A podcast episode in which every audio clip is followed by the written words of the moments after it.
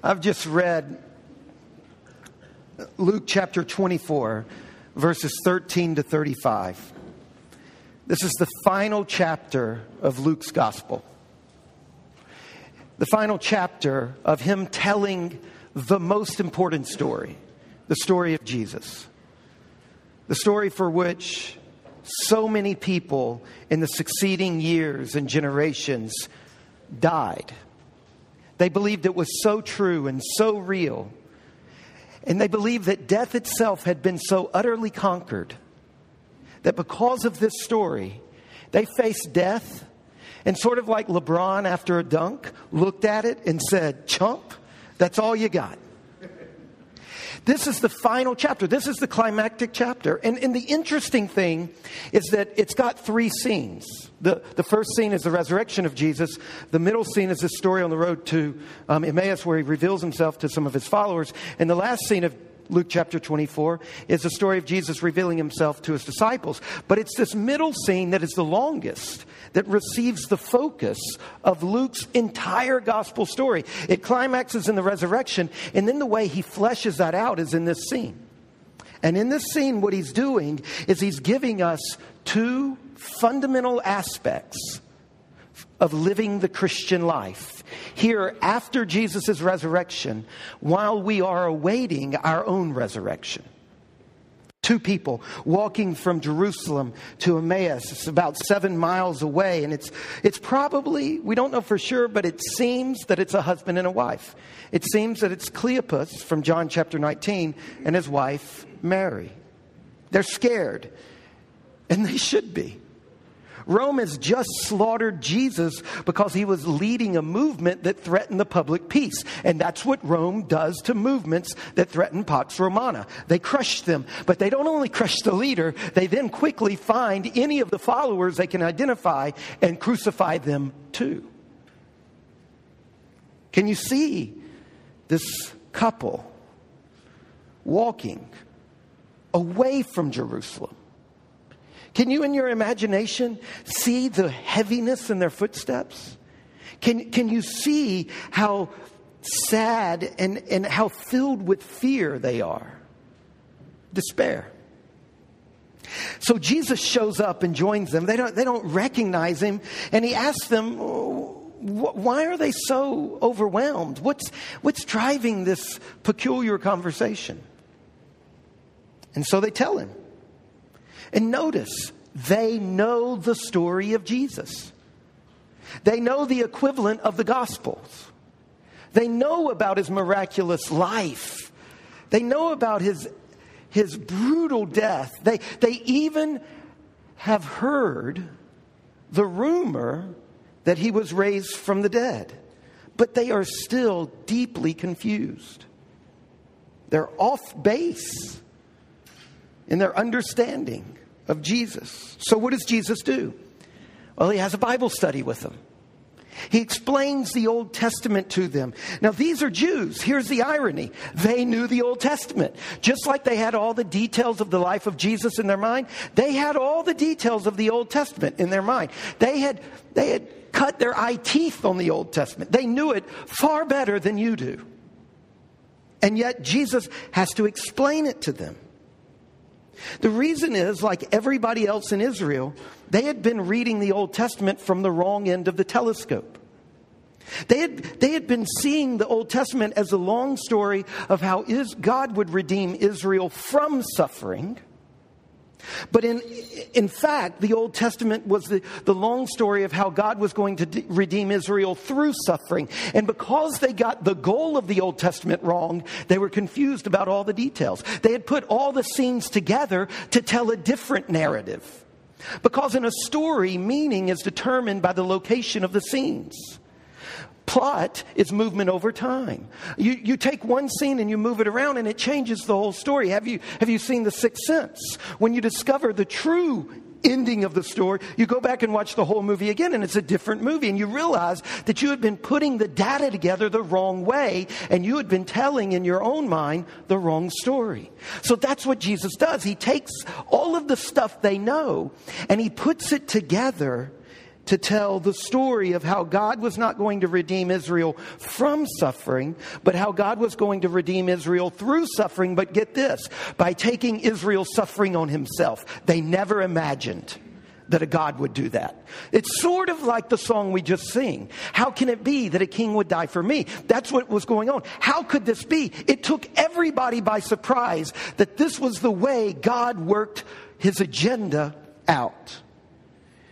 And so, what I'm saying is that without the life of Jesus, the Old Testament cannot be read correctly. And without the Old Testament, Jesus cannot be understood correctly. Now, let me push this into our lives in two primary ways. First, before these two people could begin to understand who Jesus was, before they could see Jesus, they had to be prepared. It's not simply that they couldn't physically recognize him. No, that's true. Something had happened in his resurrection that, that changed his look. So that these people who had seen Jesus can't really tell that it's him. But notice that Luke says that's the symptom because he, he ties their inability to physically recognize him, he ties it to their misreading of the Old Testament. The way Luke tells this story, he's tying the fact that they can't see Jesus physically to the fact that they couldn't recognize that these events that just occurred were the climax of the long story of the Old Testament. The long story of how God is working to defeat evil and suffering and death through his messy relationship with Israel. The way Luke narrates this episode tells us that you can only see Jesus correctly. You can only recognize him for who he really is and not who you want him to be, not who your civil religion makes him to be. You can only accurately see Jesus when you learn to see him within the large epic that the Bible tells beginning on page one. In other words, don't ever buy something in the store that's labeled the New Testament without the old. That was their problem. Even though they knew the old, they divorced them, they didn't put them together. The story of God's redemption of the whole world from corruption and sorrow and death, beginning in Genesis, going all the way through. This is the only context in which Jesus can be seen. What I'm saying to you is that you've got to read the Bible, the whole Bible. But not only do you need to read it, you've got to learn how to read it. We've got to learn to see Jesus as the master story that the Bible is telling. Now, is it any wonder that the contemporary church, with its colossal ignorance of the Old Testament, is in the same place as these two disciples. We know the details of the life of Jesus. But the contemporary church, in so many aspects, is so confused. Because we live at the end of about 200 years of the Old Testament being sidelined so that week after week after week, Christians in churches in America are not exposed to the Old Testament. They're not taught the Old Testament. And if they are, it's merely illustrations, cute little moral stories. What I'm saying is that we've got to see Jesus' rebuke to these two people walking to Emmaus as a rebuke to us. Oh, foolish American Christians, slow of heart to believe all that the prophets have spoken. Was it not necessary that the Christ should suffer these things and enter into his glory? And beginning with Moses, with Genesis, with page one, and all the prophets, we've got to learn to see Jesus as though that plot, that story, interprets him for us. We've got to read and study the Bible far more than we have ever imagined. But reading it is not enough, and, and studying it is not enough. These two people on the road to Emmaus, they had done that. At least they had done that. But even that is not enough because they didn't know how to read it correctly. And this leads me to the second way that we can push this component, this aspect of the Christian life, the scriptures. A second way that we can push it deep into our lives. And it's this not only is a fundamental weakness of contemporary American Christianity the loss of the Old Testament, but it is also this the privileging of your personal relationship with God over the church. The Christian faith is a mediated faith. It is not a personal faith first. It is first mediated. Now, let me show you what I'm saying. What we've done is that we, as Americans, we've made this move where we have, we have rightly seen the value, uh, the, the type of Christians that we are. We've rightly seen the value of a personal relationship. So important. We talk about it and we should. But what we've done is we've made our personal relationship with Jesus secondary to the church.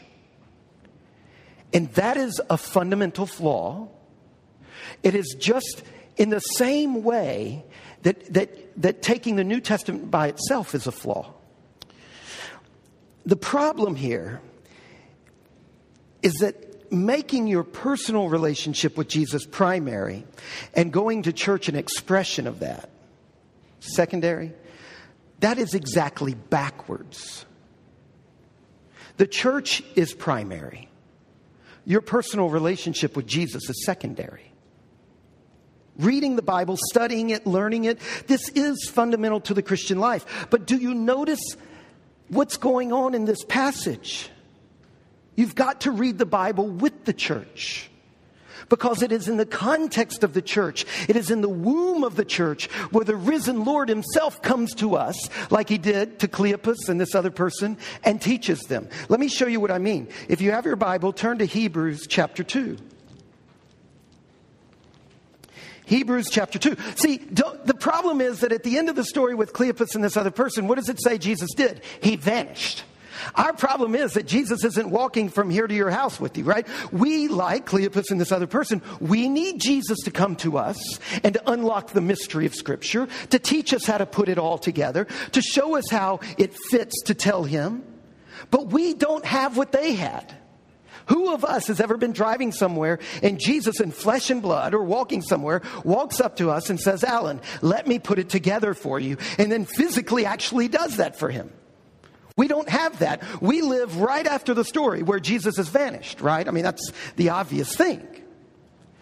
But we still need Jesus as the teacher. If not, we're going to get it wrong.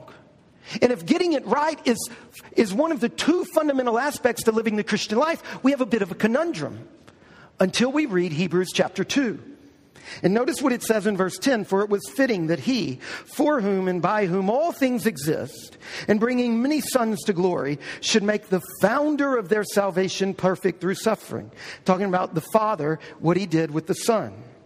For he who sanctifies and those who are sanctified all have one origin. That is why he is not ashamed to call them brothers. Now, this is talking about Jesus. And notice the, this is one of the most remarkable places in the Bible. The author of Hebrews is now about to quote from Psalm 2, Psalm 22. And he puts Psalm 22 in the mouth of Jesus. I will tell of your name. That's Jesus, I, talking to the Father.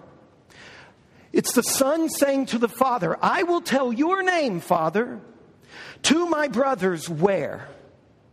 In the midst of the congregation I, Jesus, will sing you, Father, your praise. Where does Jesus come to us and interpret God to us? In the congregation, in worship. Church is primary.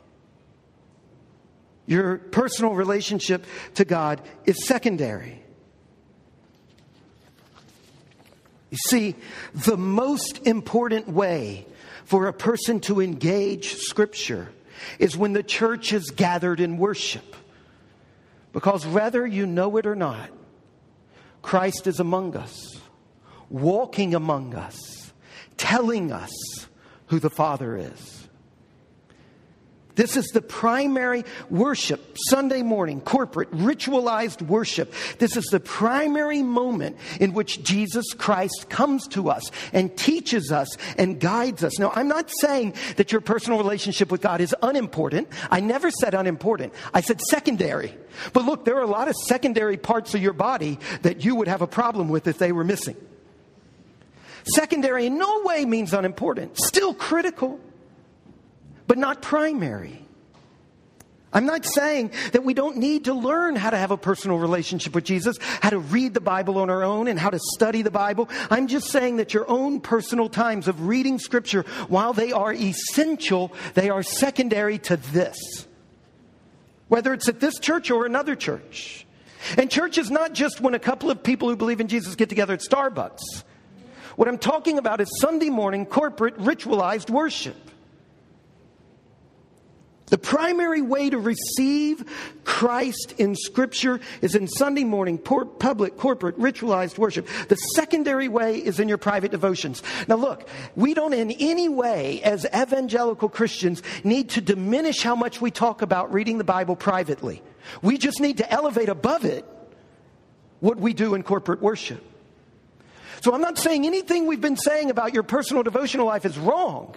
I'm just saying it's in the passenger seat and what, what is more important is this. So if you have more guilt about missing your quiet time than you have about missing worship, you're screwed up. Your thinking is wrong. Now, college students, this is our last Sunday with you, uh, with a lot of you. You're, you're going home. Like, like Hamlet said, get thee to a nunnery, but not in his double entendre sense. Get thee to church. A mediocre church is better than the perfect church that you can't find. Just get to a church and embed your life in it and learn how to function in a church.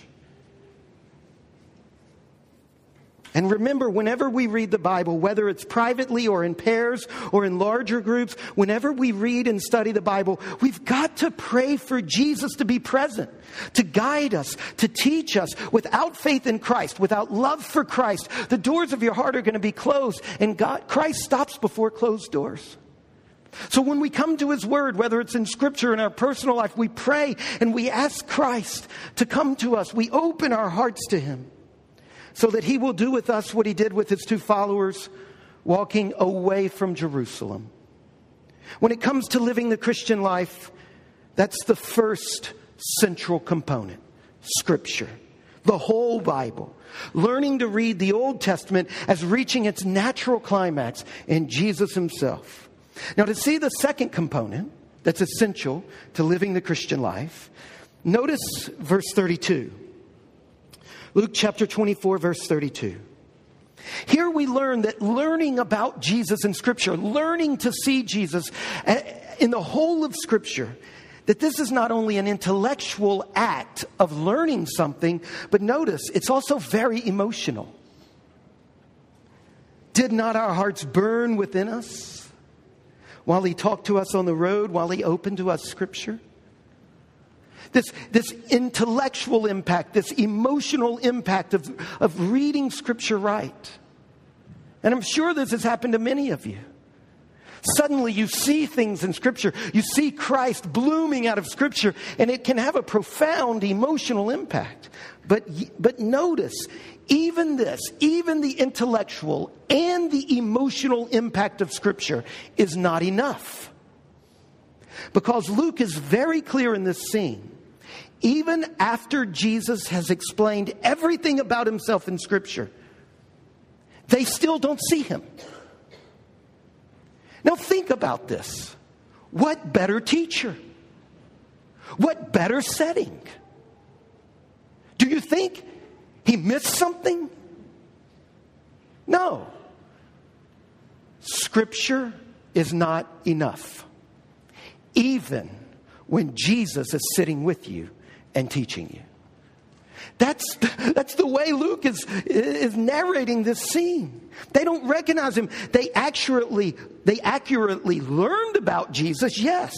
And they were deeply intellectually, emotionally affected, but they did not see Jesus.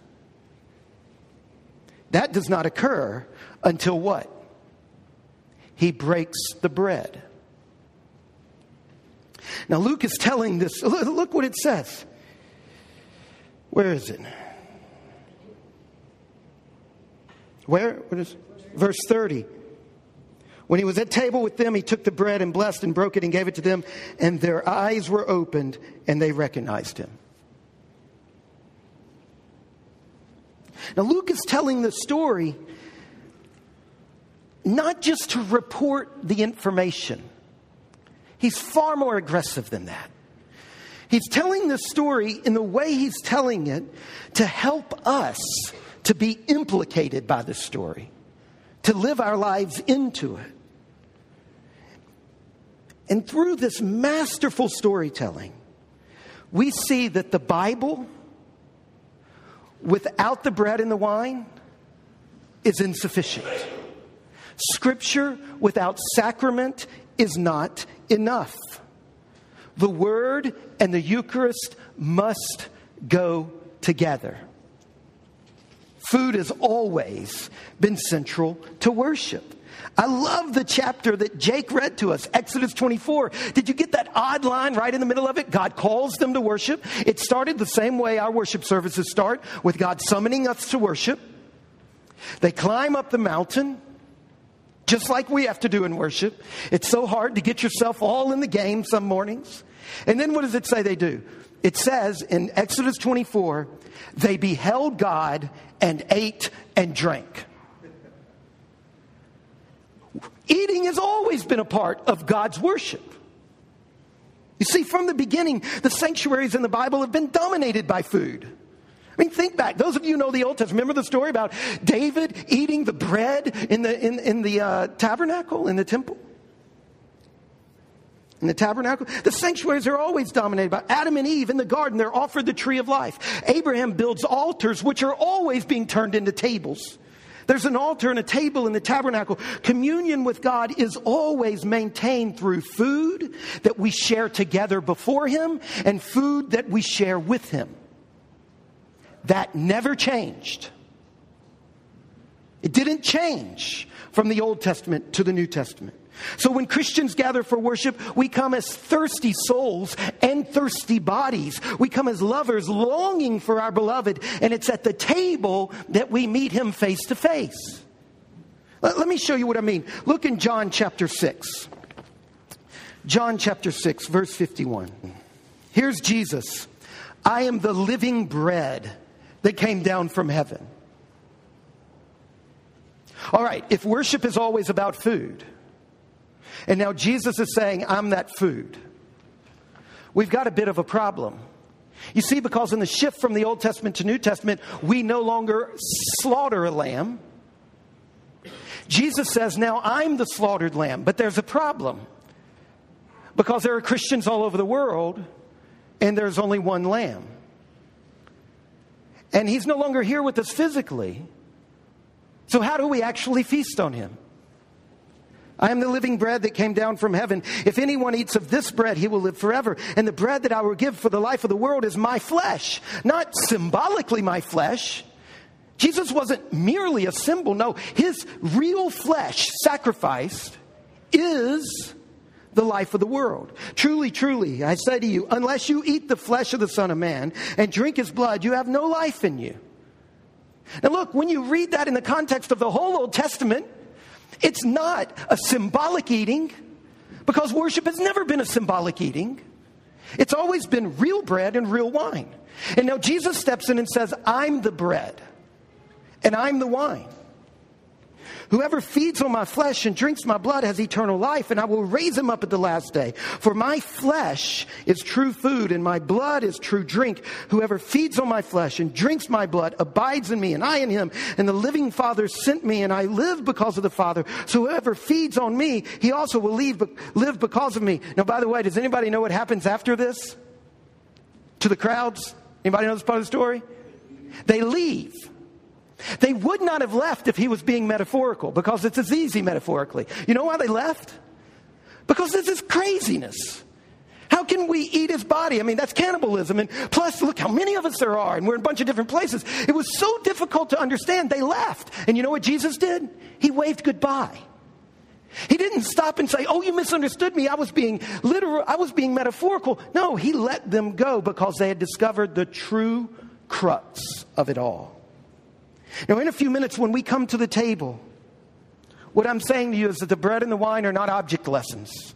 Yes, they are, but they're not merely object lessons. In John 6, we see that the bread and the wine, it is the body and the blood of Jesus. And right at the end of the prayers we pray, before we eat the bread and the wine, right at the, right at the end, we pray this wonderful prayer called the Prayer of Humble Access. And it's, it's almost line for line out of John chapter 6. We're just repeating Jesus' words back to him. So when we come to the table, we come face to face with the risen Christ. Now, I'm not arguing for some Catholic view of how this happens or a Lutheran view of how this happens. I don't know how this happens. But look, I believe God raised Jesus from the dead. I, am already so far out on the limb of craziness. How, how can this become crazy? I mean, don't tell me you can believe in Jesus' resurrection and hope for your own resurrection and not believe that that God has the power to do something here that you can't comprehend. Now, that's a story, that's a sermon for a whole other time. How that works out, all I'm doing is staking the claim that it is central to living the Christian life. As central as eating is to your survival, eating the bread and the wine is to you living the Christian life. No single act of the community of faith so thoroughly brings us into fellowship with Christ as the Eucharist. When we come to the table, it is an immediate, actual encounter with the risen Christ. At the table, we take Christ into ourselves, and Christ takes us into Him. This is the moment of our greatest intimacy with Jesus. Christ centered preaching is not enough. So, summing up these two components, at the center of the Christian life, Scripture without the bread is merely intellectual or emotional, depending on what kind of church you grew up in. But the Bible without the table, but the table without the Bible is a magic act. So the problem is, we live in a moment in the Christian story in America where a great divorce has occurred.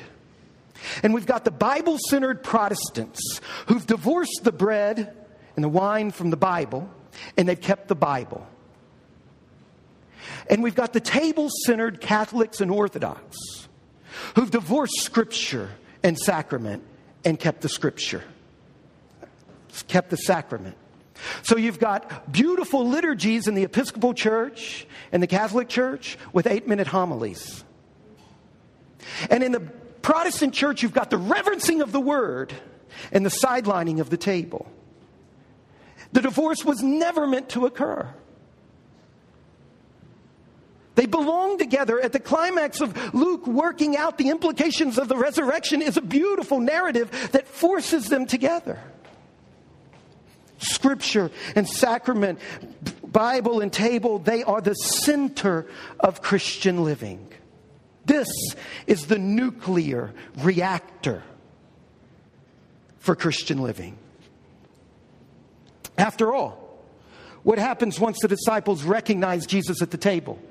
Look what it says in verse 33. And they arose that same hour and returned where? Where did they discover the courage to walk back into the lion's den? Where did how did they how did they get hope in place of their despair? At that same hour, they returned to Jerusalem. They had been fleeing. And after scripture and the table, their eyes are opened. And they became witnesses of the Lord. They go back and say, Yes, he is risen. They had been fleeing from danger, now they return to danger. They had been confused about Jesus, now they are witness. How, how, how many of you, this could be your own week? Scared? Tired? Confused? Worn out? Isn't this so many of us? Haven't we just come off of weeks where we've been at jobs that made us doubt? Don't we get to Sunday mornings exhausted? Don't we get here having seen enough of the world, we're not sure if we can face it again? Filled with our own sorrows, our own disappointments. And you know what the Lord says? He comes right into that week. And in the worship of the church, he comes among us, like it says in Hebrews 2. And he, he, he declares the Father's name. And then he says, That's not enough. I've got more for you than mere knowledge. I want to give you myself. And he feeds us at his table so that Aaron and Scott can go back to one of the most brutal vocations in America today defense work. So that Janelle can go back to raising five children so that Macy can go back to a job that doesn't make all the ends meet and face another week. So that Ernie can continue working out what God's call is on his life. This is what Sunday is. It's Christ meeting us on the road to Emmaus that is our own lives. So that we can turn around and go back to the coal face of our vocation, of our families, of our neighborhoods. Back to the complex, tiring, dangerous reality of this world. We come to church on Sundays just like these two. Now, think back to the very first meal in the Bible at the beginning of creation. The moment is heavy with significance. It tells us in Genesis chapter 3, verses 6 and 7, when the two women saw that the tree was. That's not right. When the woman saw that the tree was good for food and that it was a delight to the eyes and that the tree was to be desired to make one wise, she took of its fruit and ate, and she also gave some to her husband who was with her, and he ate. Then the eyes of both of them were what? What? Open. That's what it says, right? Husband and wife, first meal in the Bible. They eat, and after they eat, what happens to their eyes? They're opened. This is why I believe it was Cleopas and Mary, a husband and a wife. You see, here at the beginning of human history, evil came upon the human race. Death itself goes back to this moment. In this moment, the entire creation was subjected to decay and futility and sorrow. And then we get to Luke 24, and we find another pair. And Jesus is serving the first meal of the new creation. And he took the bread, Eve took the fruit, and he broke it and he gave it to them. Eve gave it to Adam. And their eyes were opened, and they recognized him. Evil and death, pain and suffering entered our world when a husband and a wife took an illicit meal. And here, the couple at Emmaus discover in a meal that the long curse is broken, that death itself. Can you see Jesus on the morning of his resurrection, like LeBron, looking at death? That's all you got? You see this trail of people behind me as far as the eyes and the centuries can see? Death, they will do the same thing to you. They will come out of you. You have no hold on them. That first meal shattered it all. But in this new meal, we see that death itself has been defeated, that God's new creation, brimming with life and joy and new possibility, has burst in upon the world, this world of decay and sorrow. It is the first day of a new creation. Hearing Jesus' voice in Scripture, knowing Him in the breaking of the bread, this is the way to live the Christian life. This is the source from which all Christian living springs. Let's pray.